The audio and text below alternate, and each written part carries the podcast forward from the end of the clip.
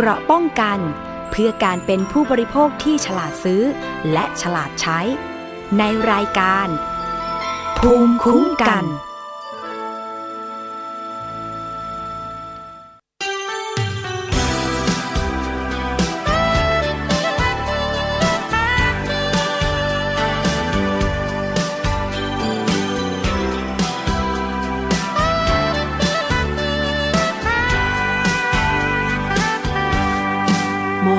างและควัน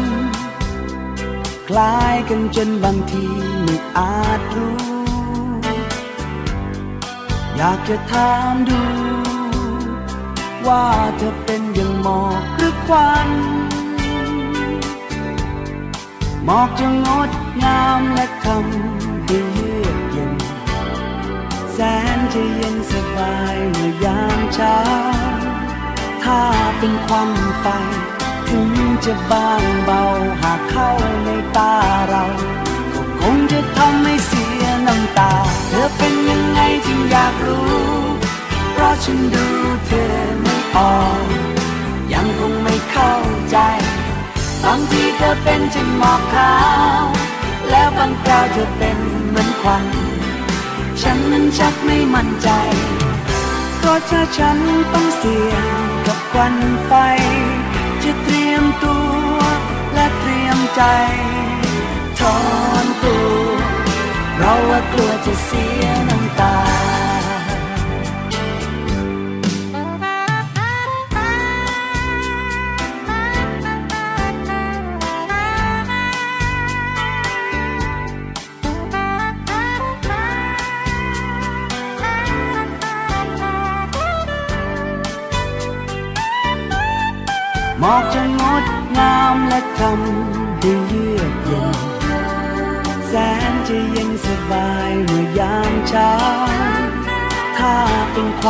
ไฟ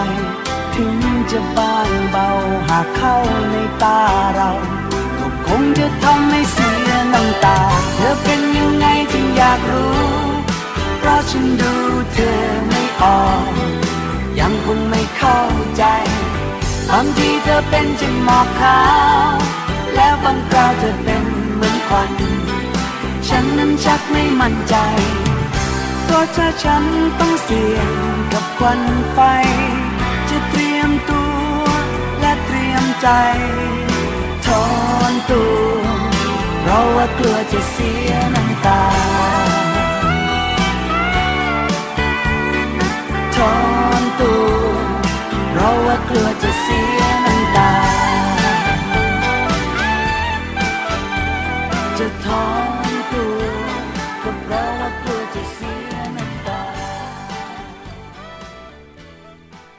สวัสดีค่ะ ขอต้อนรับเข้าสู่รายการภูมิคุ้มกันรายการเพื่อผู้บริโภคนะคะ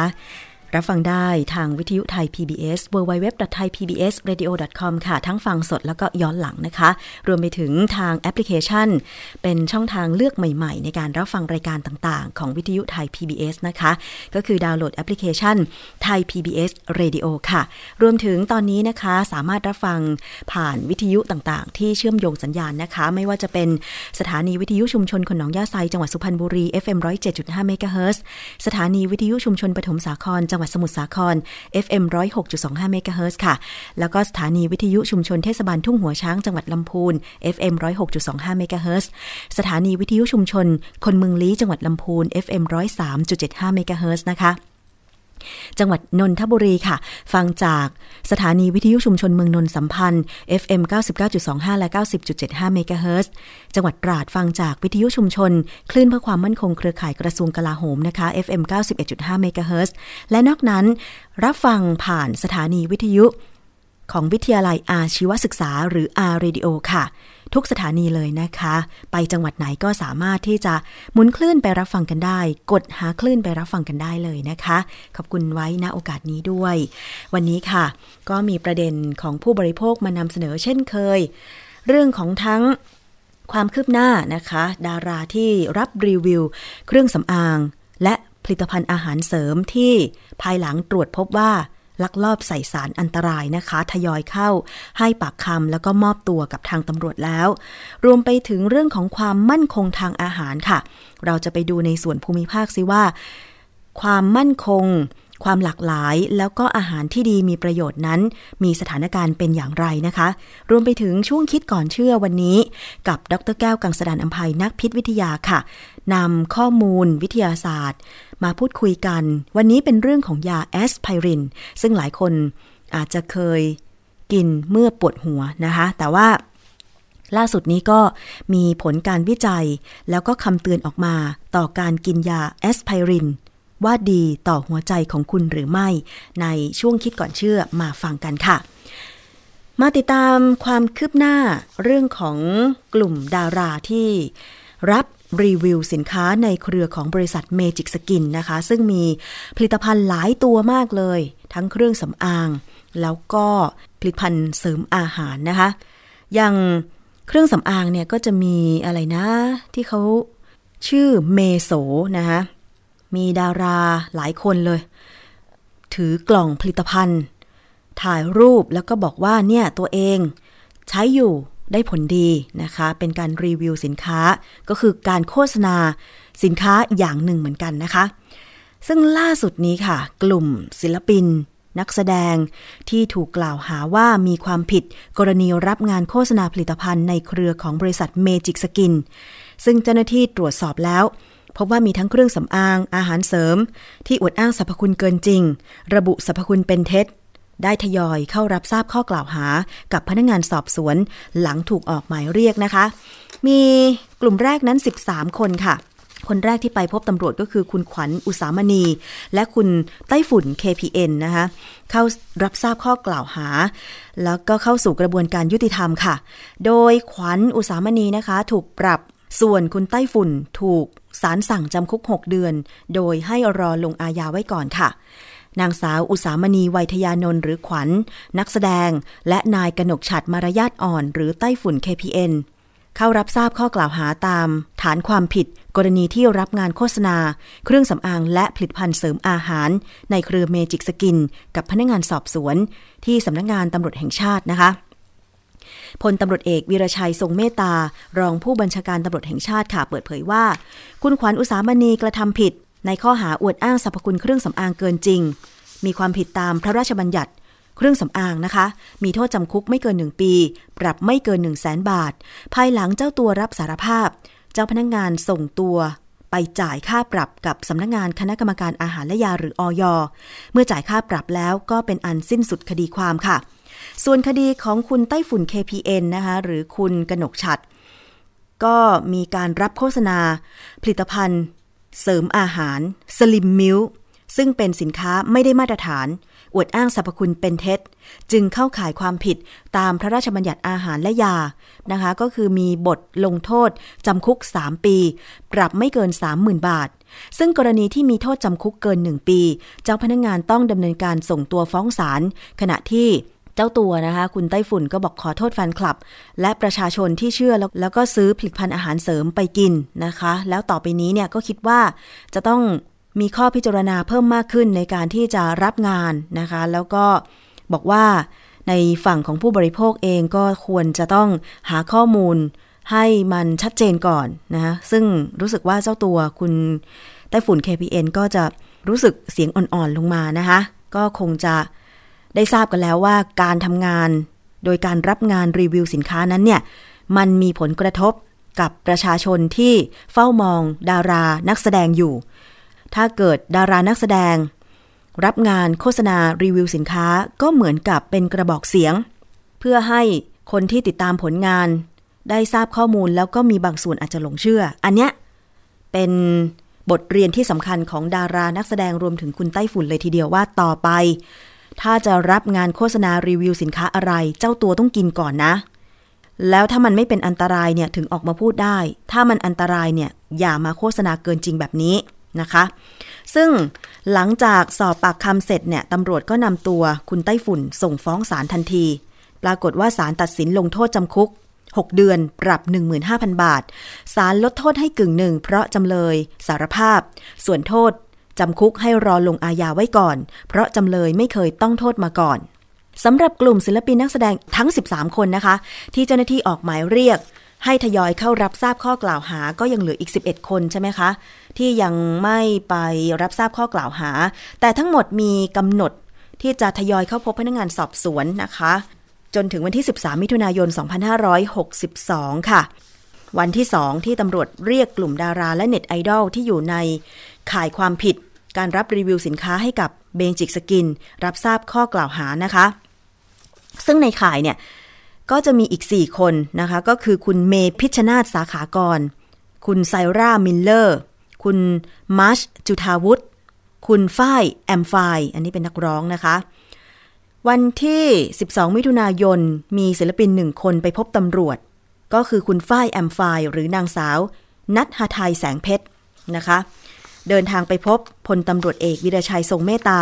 รองผู้บัญชาการตำรวจแห่งชาติ และพนักงานสอบสวน เพื่อรับทราบข้อกล่าวหาฐานโฆษณาเครื่องสำอางเกินจริง ตามพรบเครื่องสำอางค่ะ หลังพนักงานสอบสวนพิจารณาแล้ว ว่าเข้าข่ายกระทำผิดกรณีที่รับงานรีวิวเครื่องสำอางประเภทเซรั่มให้กับเครือบริษัท Magic Skin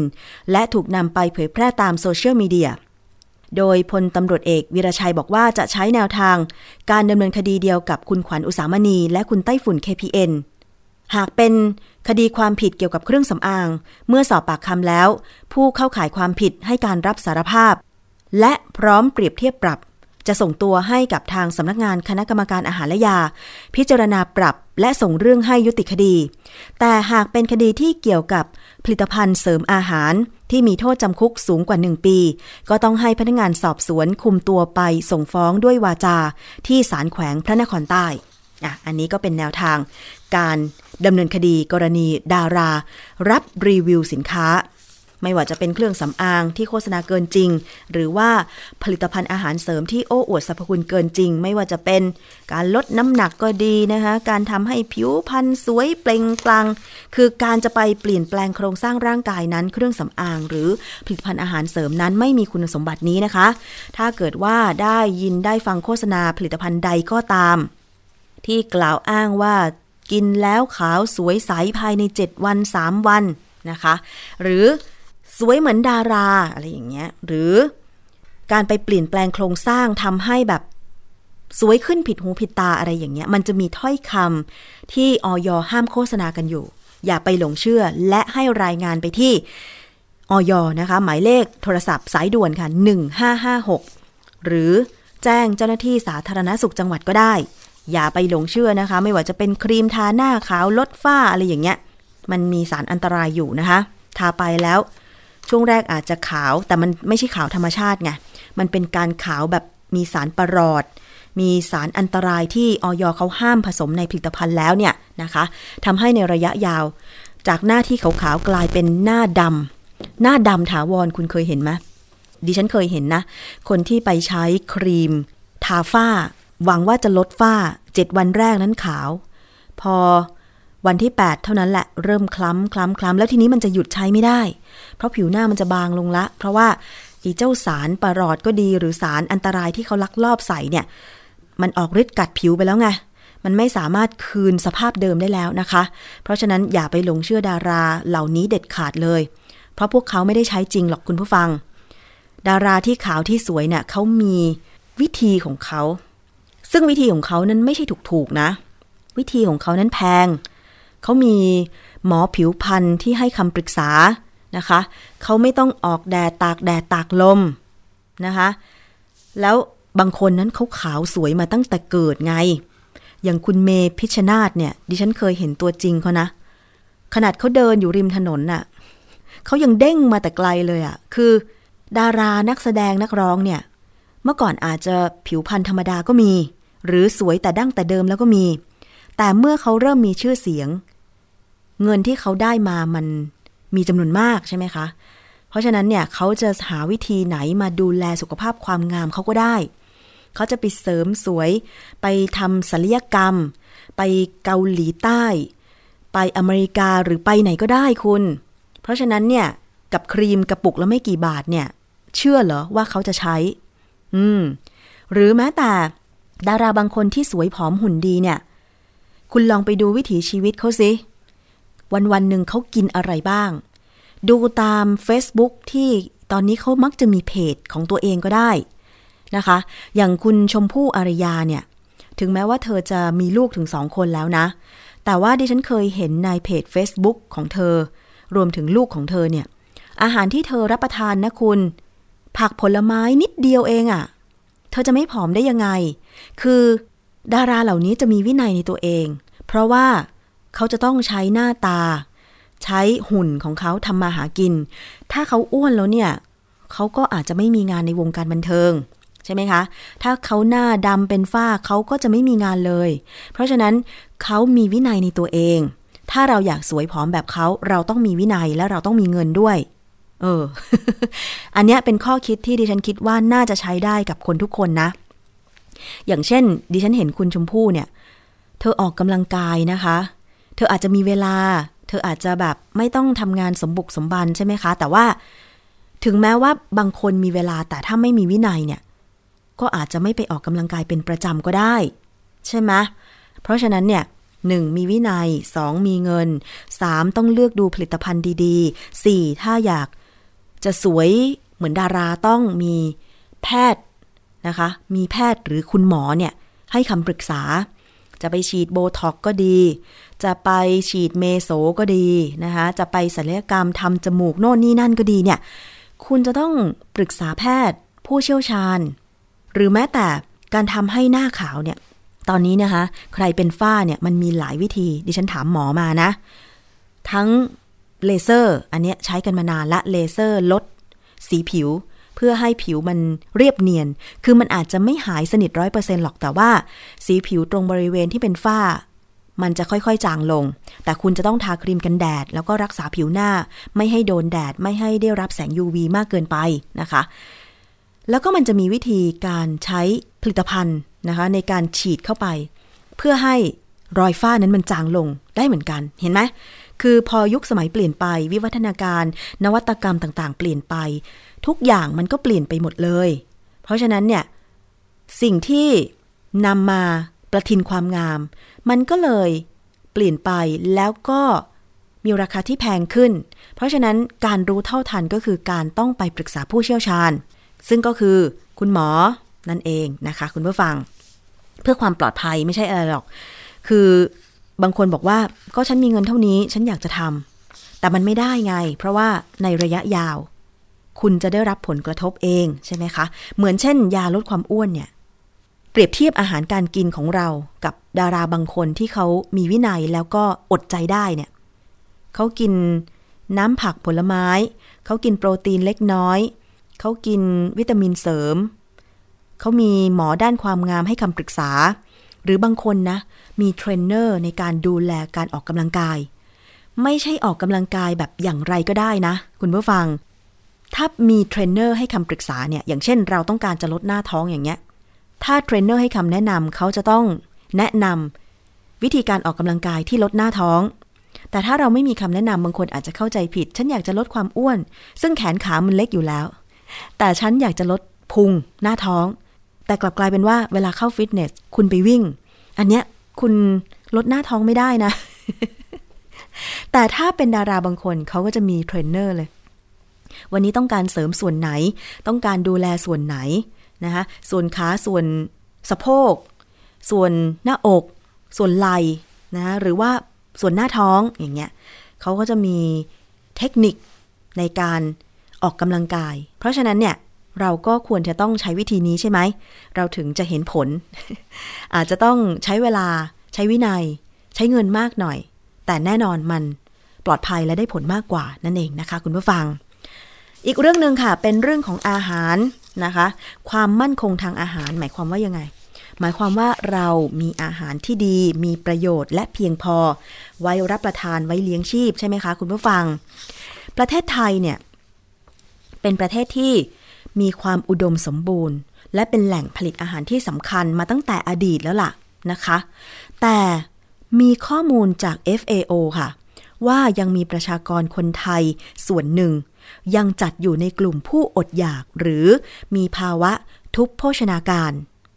ก็คือขาดสารอาหาร และรับประทานอาหารไม่หลากหลายทำไมถึงเป็นเช่นนั้น เราขาดแคลนถึงขนาดนั้นเหรอ ทั้งๆทที่ เมื่อก่อนเคยจำเพลงนี้ได้ไหมในน้ำมีปลาในนามีข้าว แสดงว่าเราอุดมสมบูรณ์ใช่ไหมคะ คุณผู้ฟัง ซึ่งหลายภาคส่วนเนี่ยมีความพยายามนะ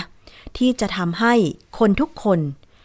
ได้รับอาหารที่ดีมีประโยชน์ปลอดภัย ก็คือความมั่นคงทางอาหาร มีการจัดเวทีสมัชชาความมั่นคงทางอาหารค่ะ ทั้งในระดับภาคและระดับประเทศ อย่างเช่นที่จังหวัดเชียงใหม่เมื่อเร็วๆนี้นะคะ มีการจัดงานสมัชชาความมั่นคงทางอาหาร ชาติพันธุ์ และชนเผ่าพื้นเมือง ภายใต้แนวคิดเมล็ดพันธุ์พูดได้ค่ะ มีการนำเมล็ดพันธุ์พืช ผักผลไม้พื้นเมืองนะคะ ที่มีในชุมชนต่างๆ ตามกลุ่มชาติพันธุ์ มาแสดง มาเผยแพร่มาให้ความรู้ ซึ่งคุณพนมธโนค่ะ เครือข่ายสื่อชน เผ่าพื้นเมืองเล่าว่า เป็นการนำเมล็ดพันธุ์ พืชผักพื้นบ้าน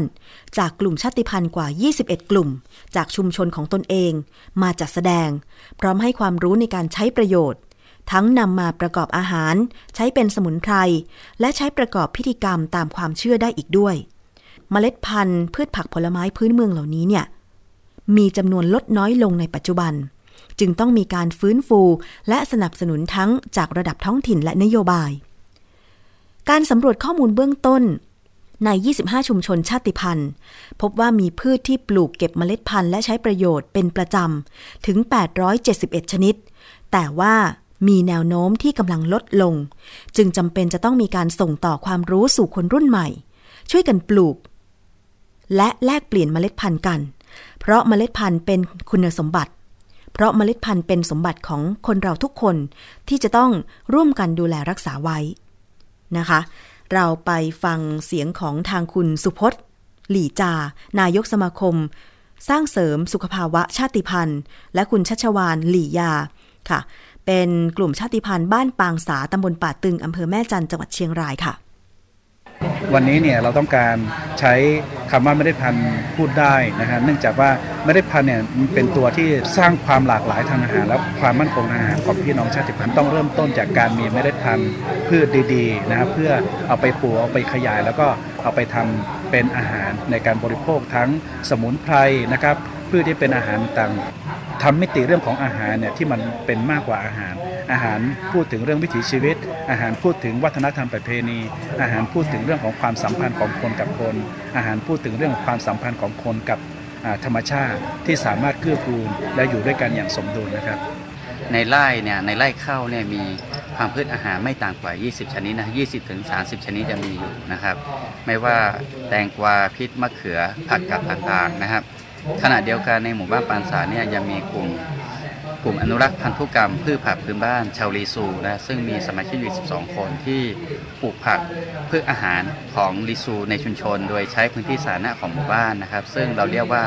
สวนผักของพ่อนะครับค่ะนั่นคือเสียงสัมภาษณ์นะคะของทางด้านกลุ่มชาติพันธุ์ที่ไปร่วมงาน สมัชชาความมั่นคงทางอาหารที่จังหวัดเชียงใหม่ เกี่ยวกับการส่งต่อเมล็ดพันธุ์พืชผักพื้นเมือง สู่คนรุ่นใหม่ด้วยการให้ความรู้ แลกเปลี่ยนเมล็ดพันธุ์เพื่อไปปลูกในท้องถิ่น ซึ่งจะเห็นได้ว่าถ้าเรามีพืชผักผลไม้ ที่เป็นพันธุ์ท้องถิ่น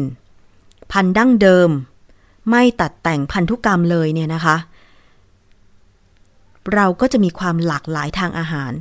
ก็คือว่าอย่างเช่นถั่วเนี่ยมันมีถั่วเมล็ดพันธุ์ไหนบ้างล่ะ มันมีเยอะนะ ถั่วฝักยาว ถั่วถั่วอะไรนะ ถั่วฝักยาวที่มันเป็นสีน้ำตาลน้ำตาลน่ะสมัยเด็กดิฉันเคยเห็น สมัยนี้ไม่ค่อยมีคนปลูกแล้ว เห็นไหมคะว่ามันค่อยๆ ลดน้อยลง การนำเมล็ดพันธุ์พืชผักพื้นเมือง ไปให้ความรู้สู่ลูกหลานเนี่ย ก็จะทำให้ลูกหลานเห็นความสำคัญ ใช่ไหมคะ เช่นเดียวกับทางด้านของคุณไหนควรแท้หว่าง ประธานมูลนิธิพัฒนา อิวเมียนไทยค่ะที่ให้ความคิดเห็นในเรื่องของความมั่นคงทางอาหารไว้เช่นกันไปฟังกันค่ะ ในส่วนของอิวเมียนเนี่ย ตอนนี้เราก็เลยพยายามที่จะส่งเสริมเฟื้นฟูให้เห็นคุณค่าของพันธุ์พืชดั้งเดิม แล้วก็ให้เขาตระหนัก แล้วก็ให้เขามีการเสิร์ฟทอดกัน แต่แล้วก็เริ่มเป็นบางชุมชนค่ะ เริ่มเป็นบางชุมชนก็ยังดีนะคะ ซึ่งดิฉันก็เห็นควรว่าจริง ๆ แล้วเมล็ดพันธุ์พืชผักพื้นเมืองเนี่ยควรจะได้รับการอนุรักษ์ แล้วก็ส่งต่อเพื่อปลูกให้มากขึ้นนะคะ จากการที่เราเป็นเด็กต่างจังหวัดจะสังเกตได้เลยว่า เมื่อก่อนเนี่ยมันจะมี พืชผักพื้นเมืองเยอะมากเลย ตามรั้วบ้านเนี่ย นอกจากกระถิน นอกจากผักเซี่ยว ผักเซียงดา อืม คุณผู้ฟังรู้จักไหม ใครที่อยู่ในภาคอื่นเนี่ย อาจจะมีชื่อเรียกอย่างอื่นเนาะ แต่ภาคเหนือเรียกผักเซียงดาอะไรอย่างเงี้ยนะคะ อันนี้ก็ดีมีประโยชน์ แล้วคุณยายเนี่ยจะชอบ อย่างเช่น ปลูกถั่วแปบ ไว้ตามริมรั้วนะคะโอ้ยเยอะเลย เมื่อก่อนไม่ต้องซื้อผักเลย ตำลึงเนี่ยไม่ต้องซื้อเลยชะอมก็ไม่ต้องซื้อนะคะ แต่ปัจจุบันเนี้ยตามรั้วบ้านต่างๆ บางทีก็ไม่มีแล้วนะคะ ซึ่งการอนุรักษ์พืชพันธุ์ พื้นเมือง น่าจะเริ่ม เริ่มทำแล้วก็เริ่มขยายวงกว้าง ให้มากขึ้นจะเป็นการดีนะคะ อีกเรื่องหนึ่งในการสร้างความมั่นคงทางอาหารก็คือเรื่องของการทำการตลาด ปลูกแล้ว ขายได้ไหม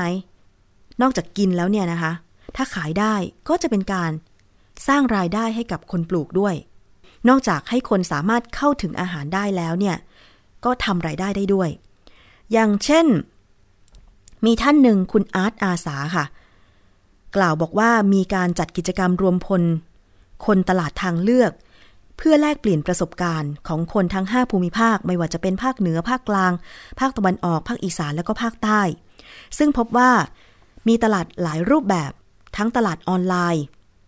ตลาดที่สร้างความร่วมมือระหว่างผู้ผลิตกับผู้บริโภค และเสน่ห์ของตลาดก็คือ การที่คนขายกับคนซื้อได้มาเจอกัน โดยตรง ได้พูดคุย เพื่อสร้างความเข้าใจระหว่างกันมากขึ้น เป็นแนวทางในการพัฒนารูปแบบตลาดชุมชนของตัวเองในอนาคตนอกจากผักจะเป็นผักพื้นบ้าน หลากหลายชนิดแล้ว การที่ผู้ปลูกมาขายเองทำให้ได้คุยกับคนซื้อนะคะว่า ลูกมายังไง ปลอดภัยไหม ปลอดสารเคมีไหม แล้วราคาแน่นอนมันไม่ผ่านคนกลาง ราคาก็ยุติธรรมนะคะซึ่งมีความเห็นเรื่องของตลาดพืชผักพื้นบ้านค่ะ จากคุณแก้วตาทำอิน จากเครือข่ายกินเปลี่ยนโลกมาฝากกันค่ะ ตลาดมีความสำคัญในเรื่องความมั่นคงทางอาหารมาก ถ้าเกิดว่าเรามีตลาด ที่มีอาหารที่ดีมากพอ แล้วก็สามารถกระจายไปในหลากหลายรูปแบบ จะทำให้ผู้บริโภคสามารถเข้าถึง อาหารปลอดภัยได้อย่างทั่วถึง แล้วก็ผู้ผลิตมีพื้นที่ในการขายสินค้าขายผลผลิตของตัวเองนะคะ แล้วก็สร้างความมั่นคงทางเศรษฐกิจของผู้ผลิตรายย่อยได้ งานนี้นอกจากที่เราจะชวนผู้ผลิตรายย่อยมาออกร้าน เอาผลผลิตของตัวเองมานำเสนอแล้วเนี่ยเรายังมีเวทีวิชาการที่พูดถึงประเด็นต่างๆนำไปสู่การปรับตัวให้ให้เท่าทันกับวิถีการบริโภคของผู้บริโภคสมัยใหม่ค่ะ ผู้บริโภคสมัยใหม่ล่ะคะ คิดยังไงบ้าง ถ้าเป็นดิฉันนะคะ ถ้ามีพืชผักพื้นบ้าน แบบที่ปลอดสารเคมีนะคะ แล้วก็ได้พืชผักผลไม้ที่แบบไม่ตัดแต่งพันธุกรรมเนี่ย ดิฉันชอบนะ โดยเฉพาะในช่วงหน้าฝนแบบนี้คุณผู้ฟัง พืชผักพื้นบ้านมันออกเยอะมากเลย นอกจากผักหวานผักอะไรต่างๆ แล้วเนี่ยนะคะ ซึ่งเป็นโอกาสที่ดีค่ะ ว่าหน่วยงาน หลาย ๆ หน่วยงานทั้งภาครัฐและเอกชนเนี่ยถ้าจะร่วมกันในการที่จะต่อยอด เพื่อขยายตลาด พืชผักพื้นบ้าน แล้วก็นำเมล็ดพันธุ์ พื้นบ้านมาแลกเปลี่ยนมาขายก็ได้ มาทำอะไรก็ได้ที่จะทำให้เรามีพืชผักไว้กินไปตลอดเนี่ยนะคะ จะถือว่าดีมาก ๆ เลยทีเดียวค่ะ คุณผู้ฟัง เอาละค่ะ จบจากเรื่องของอาหารเรามาดูกันต่อ เรื่องของเตาไมโครเวฟกันบ้าง อันนี้เอาไว้อุ่นอาหารนะคะ ดิฉันเป็นคนหนึ่งค่ะที่ใช้เตาไมโครเวฟเป็นประจำ เพราะบางทีทานอาหารไม่หมด เก็บไว้ในตู้เย็น อีกวันหนึ่งก็เอามาอุ่นกินใหม่ ซึ่งการอุ่นด้วยเตาไมโครเวฟเนี่ย มันก็สะดวกสบายเนาะ แล้วยิ่งตอนนี้มันมีภาชนะนะคะก็คือกล่องเก็บอาหารที่เป็นถ้วยแก้ว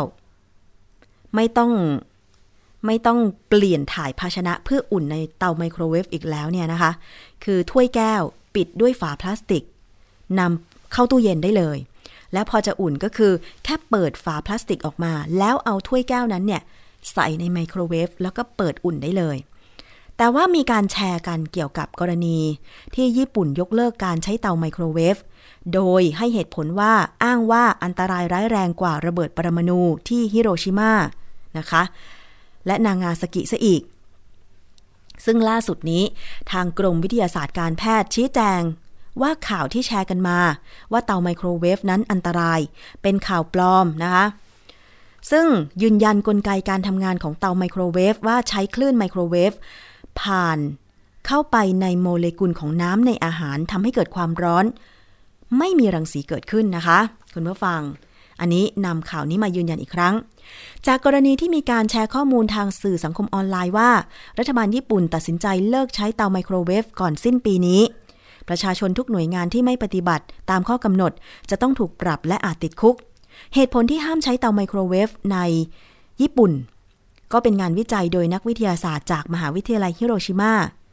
ที่อ้างว่าพวกเขาได้ค้นพบคลื่นที่ก่อให้เกิดอันตรายต่อสุขภาพของประชากร มากกว่า 20 ปี โดยเฉพาะอย่างยิ่ง เตาไมโครเวฟซึ่งอันตรายร้ายแรงกว่าระเบิดปรมาณูที่ฮิโรชิมาและนางาซากิ อันนี้เป็นข้อมูลที่แชร์ต่อกันมานะ ทางด้านของนายแพทย์โอภาส การกวินพงศ์อธิบดีกรมวิทยาศาสตร์การแพทย์กล่าวว่า ข้อความในสื่อสังคมออนไลน์ดังกล่าวนั้น เป็นข่าวปลอม ที่ก่อให้เกิดความสับสน ดังนั้นกรมวิทยาศาสตร์การแพทย์ โดยสำนักรังสีและเครื่องมือแพทย์ ขอให้ข้อเท็จจริงดังนี้ หลักการทำงานของเตาไมโครเวฟเป็นการใช้คลื่นไมโครเวฟผ่านเข้าไปในอาหาร ซึ่งจะทำให้เกิดการสั่นของโมเลกุลของน้ำในอาหาร เมื่อโมเลกุลของน้ำสั่นจะเกิดความร้อนขึ้น จนทำให้อาหารสุก จะเห็นว่ากลไกการทำงานไม่มีรังสีเกิดขึ้นเลย จึงไม่มีการตกค้างของรังสีใด ๆ ทั้งสิ้นค่ะ เรื่องราวในสื่อออนไลน์จึงไม่มีเหตุผลทางวิทยาศาสตร์รองรับ อันตรายที่กล่าวอ้างก็ไม่เป็นความจริง เมื่อมีการใช้เตาไมโครเวฟอุ่นอาหารเสร็จ ควรเปิดประตูเครื่อง คลื่นไมโครเวฟก็หมดไปไม่มีการตกค้างนะคะ และข้อปฏิบัติค่ะ โดย คุณหมอ โอภาสนะคะ แนะนำว่า โดยปกติเตาไมโครเวฟที่ได้มาตรฐานมีเครื่องหมายมอกก็คือเครื่องหมาย จากสำนักงานมาตรฐานผลิตภัณฑ์อุตสาหกรรม จะมีความปลอดภัยสูง คลื่นไมโครเวฟที่ออกมาจากเตาไมโครเวฟนั้น เป็นคลื่นแม่เหล็กไฟฟ้า ชนิดที่ไม่ก่อให้เกิดการแตกตัว ไม่ทำให้โมเลกุลของสารเปลี่ยน และไม่มีการตกค้าง จึงไม่มีอันตรายค่ะ อีกทั้งมีโอกาสน้อยมากเลยที่เตาไมโครเวฟจะมีคลื่นรั่วออกมาเกินจากระดับมาตรฐานมอก1773ขีด2542กำหนด ที่ระยะ 5 เซนติเมตรจากผิวเตารั่วได้ไม่เกิน 5 มิลลิวัตต์ต่อตารางเซนติเมตรนะคะทั้งนี้อันตรายที่เกิดขึ้นได้นั้นมักจะเกิดจากเตาไมโครเวฟที่มีความเก่ามาก ๆ เป็นสนิมผุ วัสดุเคลือบลอก บานพับประตูชำรุด หรือกระจกแตก ซึ่งอาจจะมีคลื่นไมโครเวฟรั่วออกมา หากมีความเข้มข้นพอก็จะเกิดอันตรายต่อผิวหนังได้นะคะ บางคนเนี่ยชอบเอาหน้าไปใกล้ๆเตาไมโครเวฟเพื่อดูว่าอาหารนั้น สุกหรือยังนะคะ ก็จะทำให้เกิดอันตรายได้ ดังนั้นเพื่อความปลอดภัยนะคะ จึงไม่ควรเข้าใกล้เตาไมโครเวฟขณะที่เครื่องกำลังทำงานนะคะ เนื่องจากคลื่นไมโครเวฟไม่สามารถมองเห็นได้ และไม่มีกลิ่น ต้องใช้เครื่องมือวัดเท่านั้น อะเพราะฉะนั้นประชาชนคนใดนะคะ สนใจการตรวจสอบการรั่วของเตาไมโครเวฟสามารถนำไปตรวจได้ที่สำนักรังสีและเครื่องมือแพทย์ กรมวิทยาศาสตร์การแพทย์ หรือว่าศูนย์วิทยาศาสตร์การแพทย์ในเขตต่างๆ ทั่วประเทศ อันนี้บอกความจริงกันไปนะคะ คุณผู้ฟังไม่ต้องกลัวค่ะ คือถ้าเตาของคุณซื้อมาใหม่ ๆ ไม่มีสภาพผุพังอะไรอย่างที่คุณหมอบอก ก็สามารถใช้ได้นะคะ เพราะฉะนั้นก่อนที่จะเชื่อข้อมูลใด ๆ ส่งมาให้ ทางหน่วยงานตรวจสอบก่อนนะคะ หรือว่าส่งเรื่องมาที่ภูมิคุ้มกันก็ได้ ดิฉันจะส่งต่อให้หน่วยงานตรวจสอบค่ะเอาละค่ะคุณผู้ฟังช่วงนี้เราไปติดตามคิดก่อนเชื่อนะคะ กับดรแก้วกังสดานอัมภัยนักพิษวิทยาค่ะ วันนี้เรื่องของการกินยาแอสไพริน ดีต่อหัวใจของคุณหรือไม่ค่ะ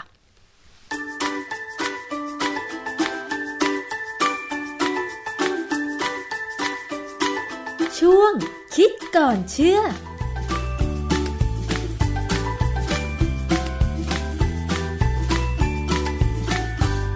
เรื่องของการเจ็บป่วยนะคะ ก็ต้องพึ่งยารักษาโรคใช่ไหมคะ แต่ว่าบางทีเนี่ยการเจ็บป่วยด้วยโรคหนึ่งอาจจะต้องระมัดระวังในการกินยาอีกอย่างหนึ่งก็เป็นได้นะคะ อย่างวันนี้ค่ะ มีประเด็นเรื่องของยาแอสไพรินมาฝาก อาจารย์คะ คือแต่เดิมเนี่ยนะ เรามีความรู้กันว่า คนที่มีปัญหาโรคหัวใจหรือว่าโรคเกี่ยวกับหลอดเลือดในสมองเนี่ยค่ะ หมอก็จะให้กินจะให้กินยาแอสไพรินนะ แต่ว่าให้กินในปริมาณน้อย คือคือความจริงเนี่ยยาแอสไพริน เนี่ย มันเป็นยาสำหรับแก้ปวดนะแก้ปวดค่ะและเป็นยาที่ค่อนข้างจะอันตรายกับกระเพาะค่ะเพราะว่ามันเป็นยาที่ทำให้เกิดความระคายเคืองในกระเพาะค่อนข้างสูง แล้วสมัยก่อนเนี่ยเขาเอาไปผสมเป็นยาผสมกินแก้ปวดแล้วมันจะมีไอ้ตัวหนึ่งที่ผสมเข้าไปกับแอสไพรินก็คือคาเฟอีน ค่ะคาเฟอีนเนี่ยมันเป็นตัวดึงน้ำย่อยออกมาด้วย เพราะฉะนั้นมันผสมกับแอสไพรินแล้วเนี่ย มันก็เลยช่วยกันใหญ่เลยทำให้คนไทยสมัยรุ่นผมเด็กๆนะค่ะเป็นโรคกระเพาะกันค่อนข้างเยอะ เราเลยต้องพยายามเปลี่ยนมาใช้พาราซิตามอลซึ่งซึ่งพาราซิตามอลเนี่ยไม่มีปัญหากับกับกับกระเพาะอาหารถ้า ถ้าเรากินมันตอนที่ท้องว่างค่ะ อาจารย์ทีนี้สูตรยาแอสไพรินนี่มันมีคาเฟอีนด้วยคือมันเป็นสูตรยาของมันเองใช่ไหมคะอาจารย์ มันเป็นสูตรยาที่เราเรียกว่า APC คือแอสไพรินแอสไพรินนะแล้วก็คาเฟอีน APC P คือ phenacetin แล้วก็ C คือคาเฟอีนสามตัวเนี่ยโอ้ขายดีมากสมัยก่อนนะค่ะราะว่าเขาไม่ได้แค่สามตัวหรอกเขาผสมน้ำตาลด้วยอ๋อรสชาติมันค่อนข้างดีผมยังจำรสชาติมันได้เลยเหรอคะสมัยก่อนเนี่ยยี่ห้อหนึ่งอะดังมากเลย เป็นผงเป็นเป็นซองเนี่ยเราฉีดปั๊บละลายน้ำดื่ม ใช่ใช่ใช่สมัยเด็กดิฉันเคยกิน เวลาเป็นไข้ตัวร้อนไม่สบายอืมแล้วมันจะกินง่ายเพราะว่าพ่อกับแม่ชอบแบบว่าให้ลูกกินยาง่าย ๆ ก็จะพยายามหายารสดีๆมานั่นแหละให้แล้วปรากฏว่าตอนหลังมันมีปัญหาไงค่ะเขาก็เลยเขาก็เลิกสูตรนี้ไปแล้วพยายามวงการเภสัชก็มาพยายามโปรโมทให้กินพาราเซตามอลแทนอ๋อนะค่ะ แต่ว่าก็ไอพาราเซตามอลเนี่ยถ้ากินเกินหลายหลายๆวันนี่ก็ไม่ดีนะ เพค่ะราะว่า ถ้าว่ามันมีปัญหากระตับเหมือนกัน เพราะฉะนั้นกินแก้หายปวดแล้วก็เลิกเท่านั้นเอง ค่ะทีนี้แอสไพรินเนี่ย มันมันมี side effect มีผลข้างเคียง ซึ่งไปทำให้เกล็ดเลือดต่ำลงบ้างนะประมาณนั้นอะค่ะ ซึ่งคือมันมันเหมือนกับว่าทำให้เลือด บางคนที่เขามีปัญหาคือเลือดเขาข้น มันก็เลยทำให้เลือดเขาจางลง จางลงมาในในลักษณะที่พอเหมาะค่ะหมอหลายคนก็เลย ให้คนไข้เนี่ยได้กินแอสไพรินแอสไพรินเนี่ยในปริมาณต่ำค่ะแต่ว่าให้ปริมาณต่ำเนี่ยคือจริงๆจริงๆคือกินขนาดของเด็กที่เราเรียกว่าเบบี้แอสไพรินค่ะก็มันก็ช่วยป้องกันโรคหัวใจได้ ป้องกันโรคเลือดหลอดเลือดสมองได้นะก็ได้ใช้มาทั้งนานจนค่ะถึงวันหนึ่งวันที่13พฤษภา2019 เนี่ย เว็บไซต์ของ USA Today เนี่ยเขาก็ ออกมามีข่าวว่ามีมีบทความว่าไอ้เจ้าแอสไพรินกระดาษต่ำเนี่ยไอ้ baby aspirin เนี่ยถ้ากินเข้าไปแล้วบ่อยๆเนี่ยสำหรับคนที่ไม่ได้เป็นอะไรนะค่ะ คือคือบางคนมีความรู้สึกว่าเขาอะเขาเสี่ยงอะแหละแต่ว่าไม่เคยคุยกับหมอนะแต่เขาคิดว่าเขาเสี่ยงอะนะเขาก็เลยคิดว่ากินดีกว่า มันใครๆก็บอกไม่มีไม่มีอันตราย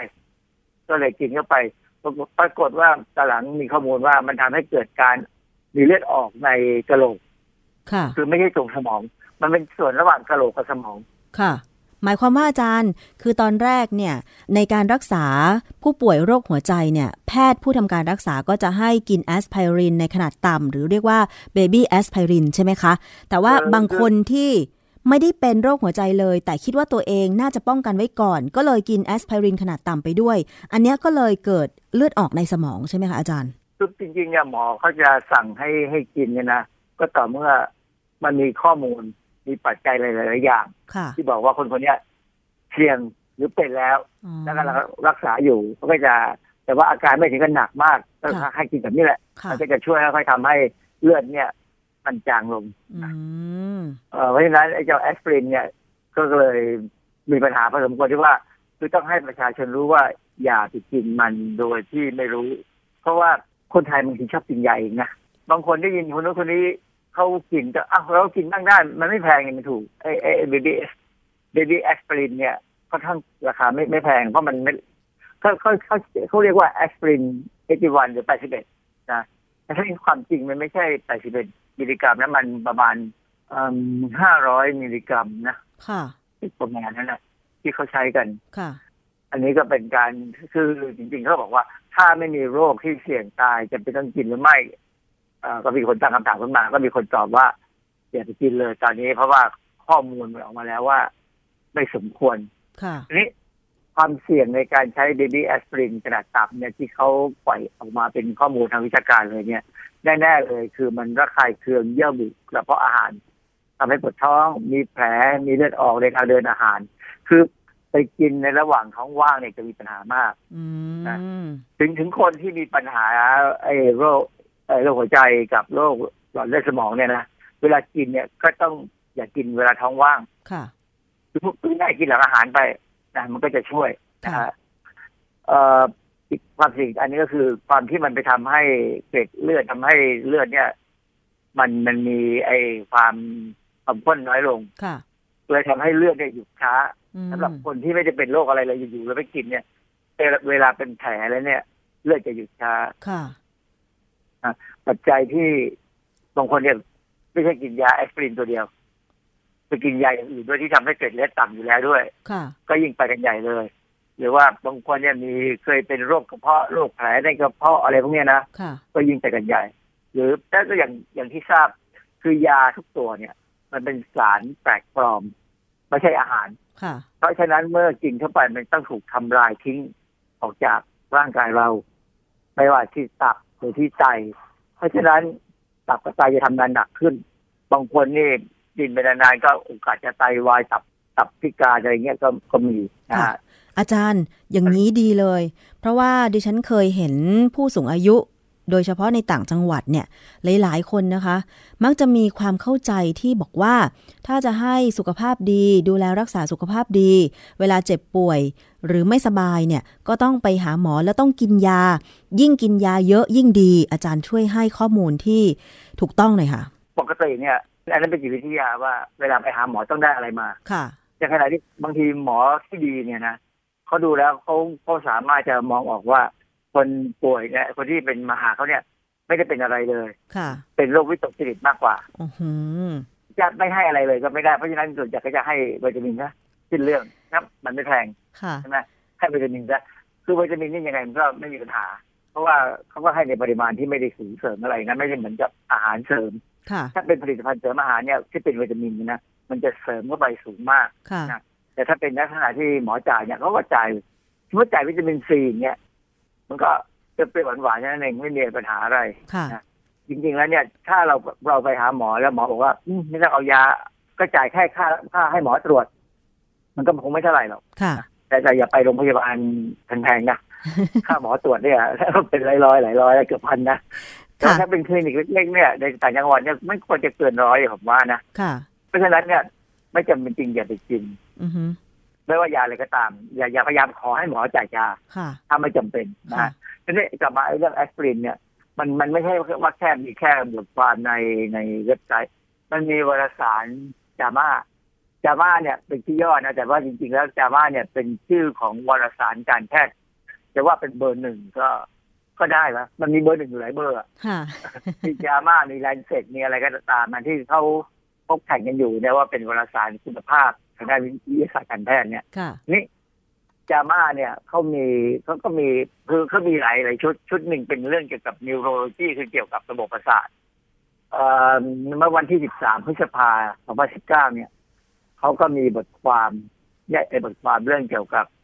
ว่าคนที่ไม่ได้เป็นหลอดเลือดหัวใจ หรือหลอดเลือดสมองอะไรก็ตามเนี่ย ไปใช้ยาแอสไพรินในขนาดต่ำเนี่ย จะมีความเสี่ยงของการตกเลือดในกระโหลกศีรษะ ค่ะความเสี่ยงที่เพิ่มขึ้นของการตกเลือดในสมองสำหรับอืมโดยเฉพาะคนที่เป็นคนทางเอเชีย หรือว่าคนที่มีไอ้ดัชนีมวลกายต่ำคือคนที่ไม่อ้วนอะเพราะอะไรคะอาจารย์ อันนี้ก็คงไม่มีอะไร ก็คงยังตอบอะไรไม่ได้ไอ้ไอ้ที่เป็นแค่เขาเอาข้อมูลที่เป็นคล้ายๆการรายงานผลเป็นเคสตัดดี้รายงานผลของของแพทย์เนี่ยหลายๆอันเนี่ยมาศึกษาดูว่ามันมีผลยังไง แต่เหตุที่จะถึงต้องหาต่อไปแต่ในหลักการแล้วเนี่ยคือ มันก็คือทำให้เกล็ดเลือดเนี่ย มันต่ำอะนะค่ะพอต่ำแล้วโอกาสที่มันจะไปเกิดการอะไรก็ตามที่ส่วนใหญ่ที่เขามันมีปัญหาในสมองค่ะกับกระโหลกศีรษะเนี่ยก็มันก็ไม่ดี แล้วเขาก็มีงานวิจัยอีกอันหนึ่งในวารสารอ่าเป็นผมพูดถึงเดอะแลนเซตในของแลนเซตเนี่ย เมื่อวันที่ 22 กันยา 2018 และอีกอีกฉบับหนึ่งก็ของใน The New England Journal of Medicine อันนี้ก็ เป็นสุดยอดหนึ่งของวารสารทางการแพทย์เหมือนกันก็วันที่ 16 กันยา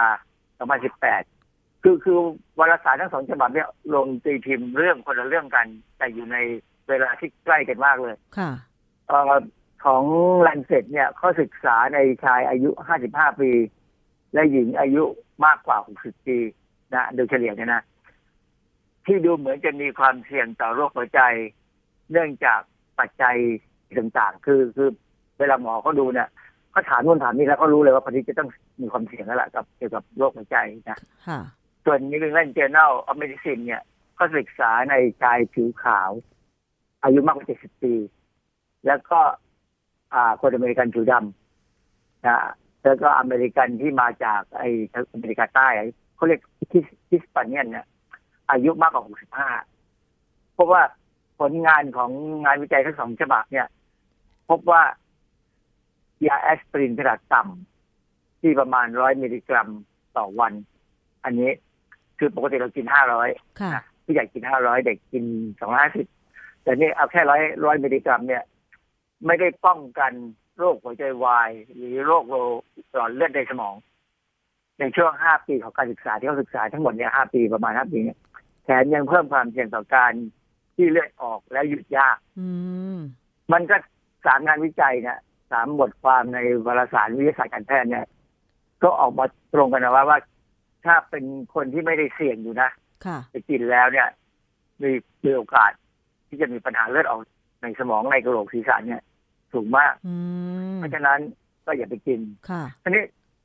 มันเราจะแถมนิดนึงก็คือบอกว่า คนที่จะเป็นโรคหัวใจ หรือโรคหลอดเลือดสมองเนี่ย คนที่มีความคนมีไอ้ไอ้ปัจจัยที่จะเป็นความเสี่ยงของโรคพวกเนี้ย อันที่หนึ่งคือความดันโลหิตสูงค่ะ ซึ่งคนไทยเป็นเยอะมากผมเองก็ยังเป็นเลยยังไม่ตกเทรนด์ไม่ตกเทรนด์เขาเป็นเหมือนกันนะอาจารย์ทันสมัยไง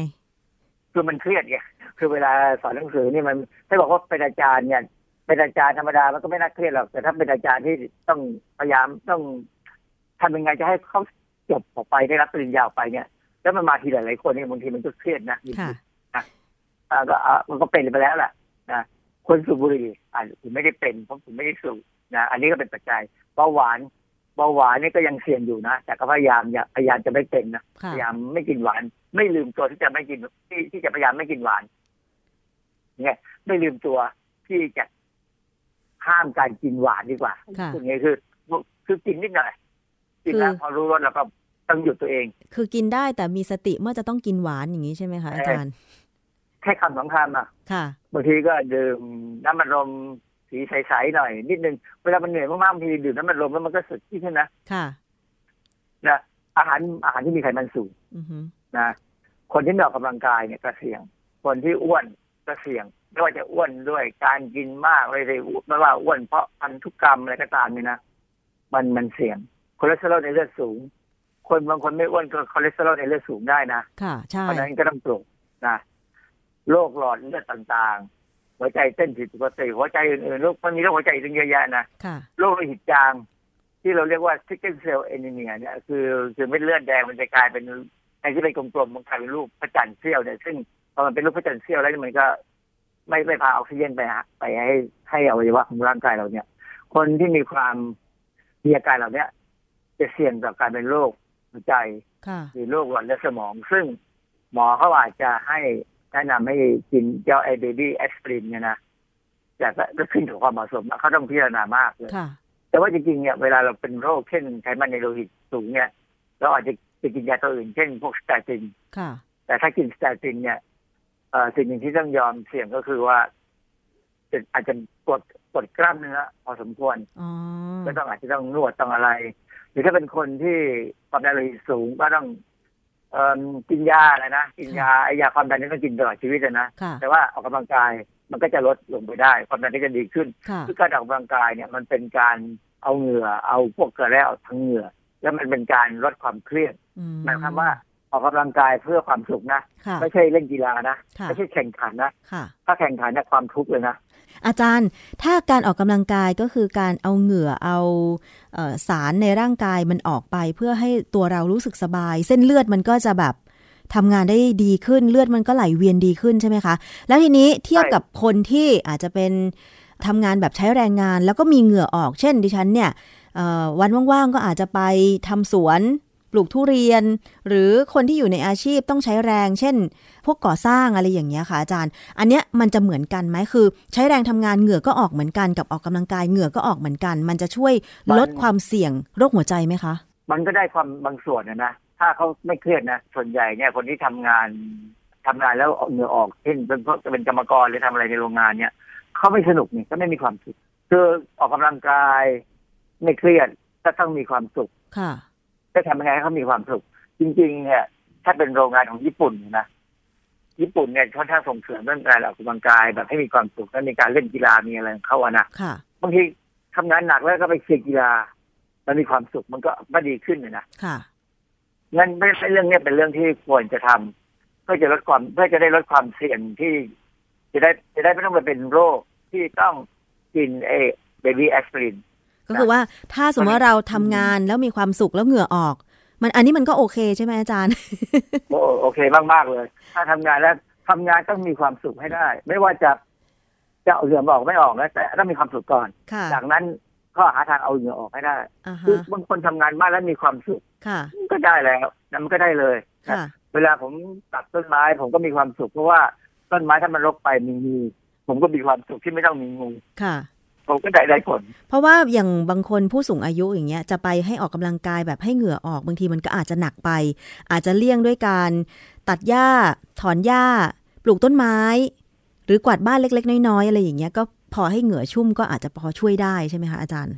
ดีครับเพราะเพราะเพราะว่าบ้านเราเนี่ยยังไง ถ้าแค่ขยับเหงื่อก็ออกแล้วเพราะมันมันอากาศมันร้อนร้อนมันชื้นนะใช่มันเหงื่อมันก็จะออกเพราะฉะนั้นแค่เดินส่วนใหญ่ก็ผมก็เห็นในคนในหมู่บ้านที่เขา อายุมากกว่าผมบ้างนะเขาก็เดินค่ะบางคนถึงที่เท่าผมเขาก็ไม่ออกกำลังกายแบบวิ่งหรือขี่จักรยานเขาก็จะเดินเอาค่ะเดินหลายๆรอบเนี่ยมันก็มันก็ดีแล้วฮะก็ได้เหงื่อยังไงก็ได้เหงื่อค่ะยังไงก็ดีกว่านั่งเฉยๆอย่างที่เราเคยพูดไปแล้วไงว่า คนนั่งนานๆเนี่ยตายเร็วดังเพราะนั้นก็ยังเน้นว่ากินอาหารดีนะมีมีอารมณ์ขัน อย่าเครียดค่ะนะน้ำออยและอาหารดีมีอารมณ์ขันแล้วก็ออกกำลังกายค่ะแบบเนี้ย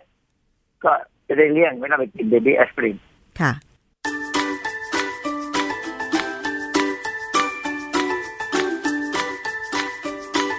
ช่วงคิดก่อนเชื่อ